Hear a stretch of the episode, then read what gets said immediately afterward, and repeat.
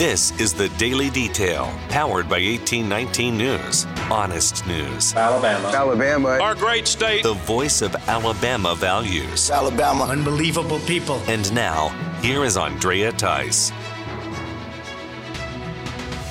U.S. Senator Tommy Tuberville is calling on the Department of Defense to halt their selling of construction materials that were originally purchased during the Trump administration as part of building a wall at the U.S.-Mexico border. Tuberville is a member of the Senate Armed Services Committee. He and other Republicans are calling on Defense Secretary Lloyd Austin to stop the auctioning off of those border wall materials, and they are currently refusing to confirm the nominee for Undersecretary of Defense Policy until the actions by Lloyd Austin are halted. The Finish It Act is legislation that requires the completion of the border wall, and it was placed inside the National Defense Authorization Act. Republicans accuse Austin of selling off the border wall materials ahead of that law going into effect in 2024 so that the border wall is not completed.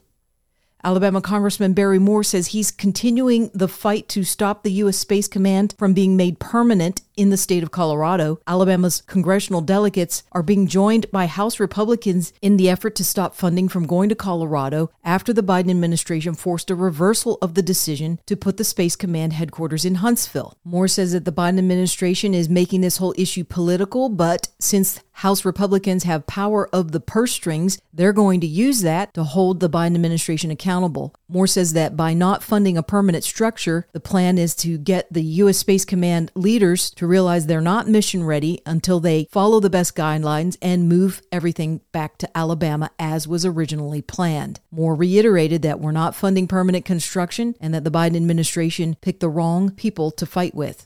The ban on transgender surgeries and cross-sex hormones for minors is now in effect here in Alabama. This comes after a decision was made by the 11th Circuit Court of Appeals that removed a lower court's injunction against the law. As a result of that, the VCAP law is now in place, and there are now transgender advocacy groups who are planning to fund out-of-state travel for minors who are seeking the procedures. The Campaign for Southern Equality is one such organization, and they are partnering with the charter school in Birmingham for transgender students called the Magic City Acceptance Center, along with Prism United and the Southern Trans Youth Emergency Project. These groups are now offering emergency grant money and identifying out-of-state providers that provide hormone therapy as well as surgery to remove genitals. The director of Prism United says that the judges who made the decision in the 11th Circuit Court are knowingly harming trans youth here in Alabama.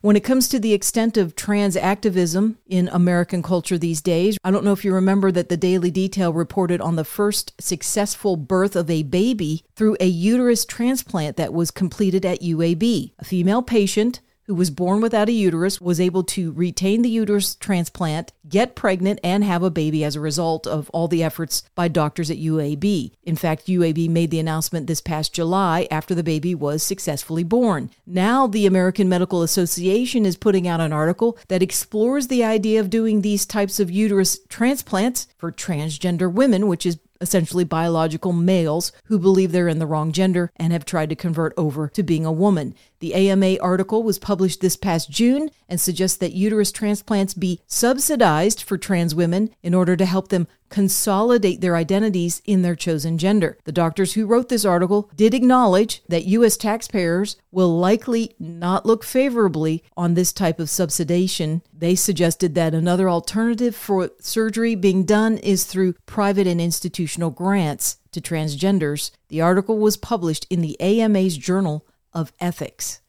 A group in Mobile is holding a march this coming Saturday in order to fight against domestic violence and human trafficking. The march has been named End It Now and is being sponsored by the Seventh-day Adventist churches in the area. It is free and open to the public. The goal is to raise national awareness to help those caught up in this horrific abuse. The Mobile Public Safety Director will be leading the march. It begins at 3 p.m. There will be a picnic and family events held in the morning before the march in Cathedral Square.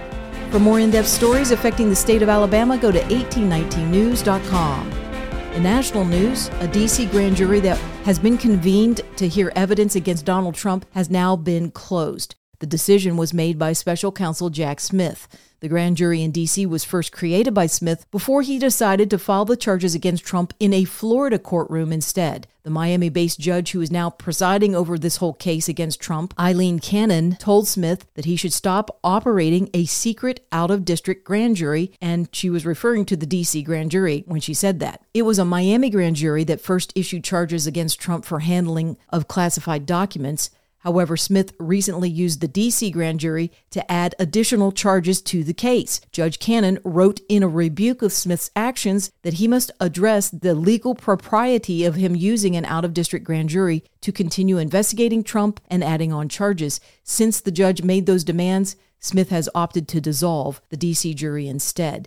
Meanwhile, the Georgia case against Trump is moving forward, with several of the 18 lawyers who were indicted alongside Trump appearing this week in Fulton County to be booked, have their mugshot taken, and then released on bond. These lawyers, along with Trump, are being charged for challenging the results of the 2020 presidential election in that state. One of those lawyers is John Eastman, who is a former U.S. Supreme Court clerk, a constitutional law expert, and the dean of Fowler School of Law in California. Eastman made a statement as he arrived in Fulton County, Georgia. It targets attorneys for their zealous advocacy on behalf of their clients, something attorneys are ethically bound to provide, and which was attempted here by formally challenging the results of the election. I am confident that when the law is faithfully applied in this proceeding, all of my co-defendants and I will be fully vindicated.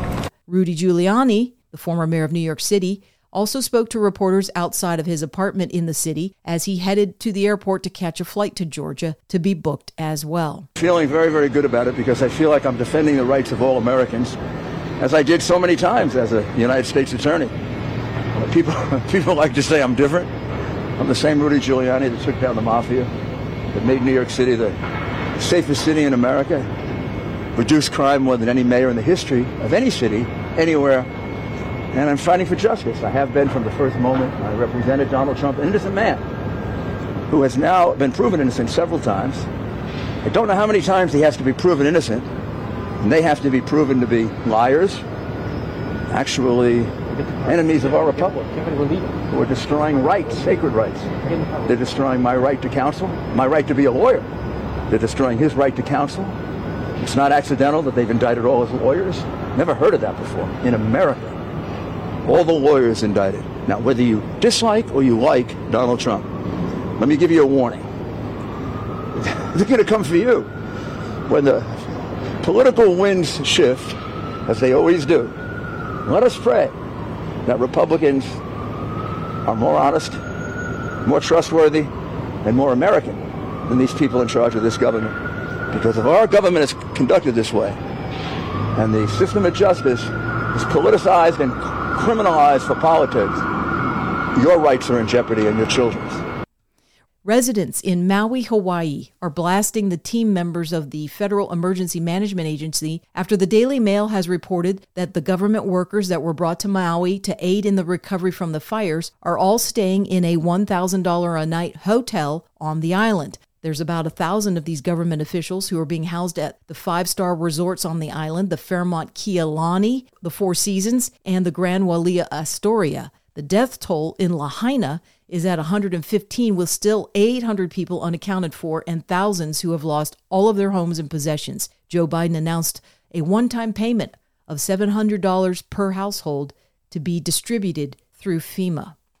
Have you seen the surveillance video of a man who used his legally obtained firearm to stop a robbery of a gas station in Michigan? 35-year-old Cordelius Martin entered the gas station and announced his intention of robbing it. Martin went so far as to corner the gas station clerk behind the counter, demanding the money and brandishing a weapon, which turned out to be a knife. Meanwhile, a customer who was holding a six-pack of beer in one hand pulled out his pistol and shot the robber. The customer had a legitimate concealed carry permit, by the way. Now, Cass County authorities have revealed this week that after review of the surveillance footage and the whole incident, there will be no charges issued against the customer, and that the shooting was deemed lawful and justified.